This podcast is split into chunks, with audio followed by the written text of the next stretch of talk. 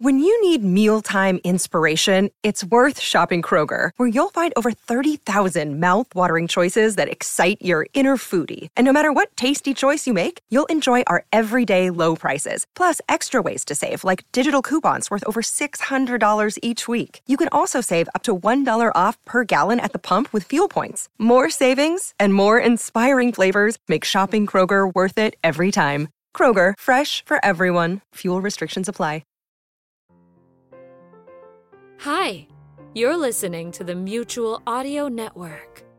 And no, we're not trying to sell you anything. The following audio drama is rated G for general audiences. Welcome to Story Circle Theater, where some of our favorite friends share some of their favorite stories. My name is Sharon Grunwald and I'll be reading some of the classic tales as originally told by the Brothers Grimm. So, join us in the circle, relax, and enjoy the story. This is the story of Little Red Cap, that you may recognize as Little Red Riding Hood. Once upon a time, there was a dear little girl who was loved by everyone who looked at her but most of all by her grandmother. And there was nothing that she would not have given to the child. Once she gave her a little cap of red velvet, which suited her so well that she would never wear anything else. So she was always called Little Red Cap. One day her mother said to her, Come, Little Red Cap, here is a piece of cake and a bottle of wine. Take them to your grandmother. She is ill and weak, and they will do her good. Set out before it gets hot. And when you are going, walk nicely and quietly, and do not run off the path, or you may fall and break the bottle, and then your grandmother will get nothing. And when you go into her room, don't forget to say good morning. And don't peep into every corner before you do it. I will take great care, said Little Red Cap to her mother, and gave her hand on it. The grandmother lived out in the wood, half a league from the village, and just as Little Red Cap entered the wood, a wolf met her. Red Cap did not know what a wicked creature he was, and was not at all afraid of him. Good day, Little Red Cap, said he. Thank you kindly, Wolf, Whither away so early, little Red Cap? To my grandmother's. And what have you got in your apron? Cake and wine. Yesterday was baking day, so poor sick grandmother is to have something good to make her stronger. And where does your grandmother live, little Red Cap? A good quarter of a league farther on in the wood. Her house stands under the three large oak trees. The nut trees are just below. You surely must know it, replied Little Red Cap. The wolf thought to himself, What a tender young creature! what a nice plump mouthful! She will be better to eat than the old woman. I must act craftily so as to catch both. So he walked for a short time side by side with Little Red Cap, and then he said, See, Little Red Cap, how pretty the flowers are about here. Why do you not look around? I believe, too, that you do not hear how sweetly the little birds are singing.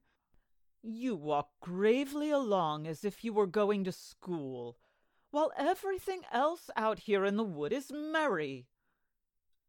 Little Redcap raised her eyes, and when she saw the sunbeams dancing here and there through the trees, and pretty flowers growing everywhere, she thought, Suppose I take grandmother a fresh bouquet. That would please her too. It's so early in the day that I shall still get there in good time. And so she ran from the path into the wood to look for flowers, and whenever she had picked one, she fancied that she saw a still prettier one farther on, and ran after it. and so got deeper and deeper into the wood. Meanwhile, the wolf ran straight to the grandmother's house and knocked at the door. Who's there? Little Red Cap, replied the wolf. She is bringing cake and wine. Open the door. Lift the latch, called out the grandmother. I am too weak and cannot get up. The wolf lifted the latch, and the door sprang open, and without saying a word, he went straight to the grandmother's bed and devoured her. And then he put on her clothes, dressed himself in her cap, laid himself in bed, and drew the curtains. Little Redcap, however, had been running about picking flowers, and when she had gathered so many that she could carry no more, she remembered her grandmother and set out on the way to her. She was surprised to find the cottage door standing open, and when she went into the room, she had such a strange feeling that she said to herself, Oh dear, how uneasy I feel today! And at other times I like being with grandmother so much. She called out, Good morning, but received no answer. So she went to the bed and drew back the curtains, and there lay her grandmother with her cap pulled far over her face, and looking very strange. Oh, grandmother, she said, what big ears you have! The better to hear you with, my child, was the reply. But, grandmother, what big eyes you have, she said. The better to see you with, my dear. Oh, but, grandmother, what large hands you have. The better to hug you with. Oh, but, grandmother, what a terrible big mouth you have! The better to eat you with! And scarcely had the wolf said this than with one bound he was out of bed and swallowed up Redcap. When the wolf had appeased his appetite, he lay down again in the bed, fell asleep, and began to snore very loudly. The huntsman was just passing the house and thought to himself, How the old woman is snoring! I must just see if she wants anything. So he went into the room, and when he came to the bed, he saw that the wolf was lying in it. Do I find you here, you old sinner? said he. I have long sought you. And then, just as he was going to fire at him, it occurred to him that the wolf might have devoured the grandmother, and that she still might be saved. So he did not fire, but took a pair of scissors and began to cut open the stomach of the sleeping wolf. When he had made two snips, he saw the little red cap shining. And then he made two snips more, and the little girl sprang out, crying, Ah, how frightened I have been, and how dark it was inside the wolf! And after that, the aged grandmother came out alive also, but scarcely able to breathe. Redcap, however, quickly fetched great stones with which they filled the wolf's belly. And when he awoke, he wanted to run away, but the stones were so heavy that he collapsed at once and fell dead. Then all three were delighted. The huntsman drew off the wolf's skin and went home with it. The grandmother ate the cake and drank the wine which Redcap had brought and revived. But Redcap thought to herself, As long as I live, I will never by myself leave the path to run into the wood when my mother has forbidden me to do so. It also related that once, when Redcap was again taking cakes to the old grandmother, another wolf spoke to her and tried to entice her from the path. Redcap, however, was on her guard and went straight forward on her way and told her grandmother that she had met the wolf and that he had said good morning to her, but with such a wicked look in his eyes that if they had not been on the public road, she was certain he would have eaten her up.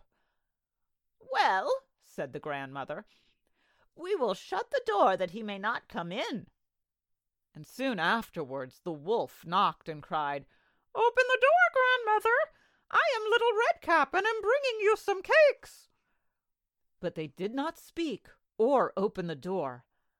So the graybeard stole twice or thrice round the house, and at last jumped on the roof, intending to wait until Redcap went home in the evening, and then to steal after her and devour her in the darkness. But the grandmother saw what was in his thoughts. Now, in front of the house was a great stone trough. So she said to the child, Take the pail, Redcap, I made some sausages yesterday, so carry the water in which I boiled them to the trough. Redcap carried until the great trough was quite full, and then the smell of sausages reached the wolf.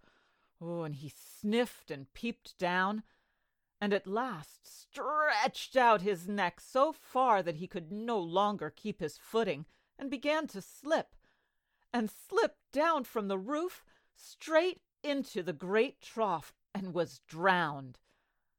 But Redcap went joyously home, and no one ever did anything to harm her again. I hope you enjoyed today's story, read to you by me, Sharon Grunwald. If you'd like to know more about me, you can visit my website at sharongrunwaldva.webs.com. Be sure to join us next week, right here on Story Circle Theater. And don't forget, keep reading.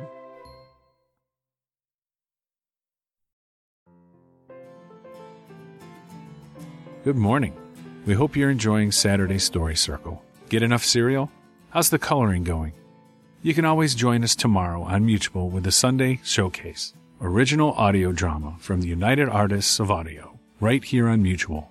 Subscribe to the full Mutual Audio Network feed for exciting audio drama every day, or find the Sunday Showcase feed in your favorite podcast players.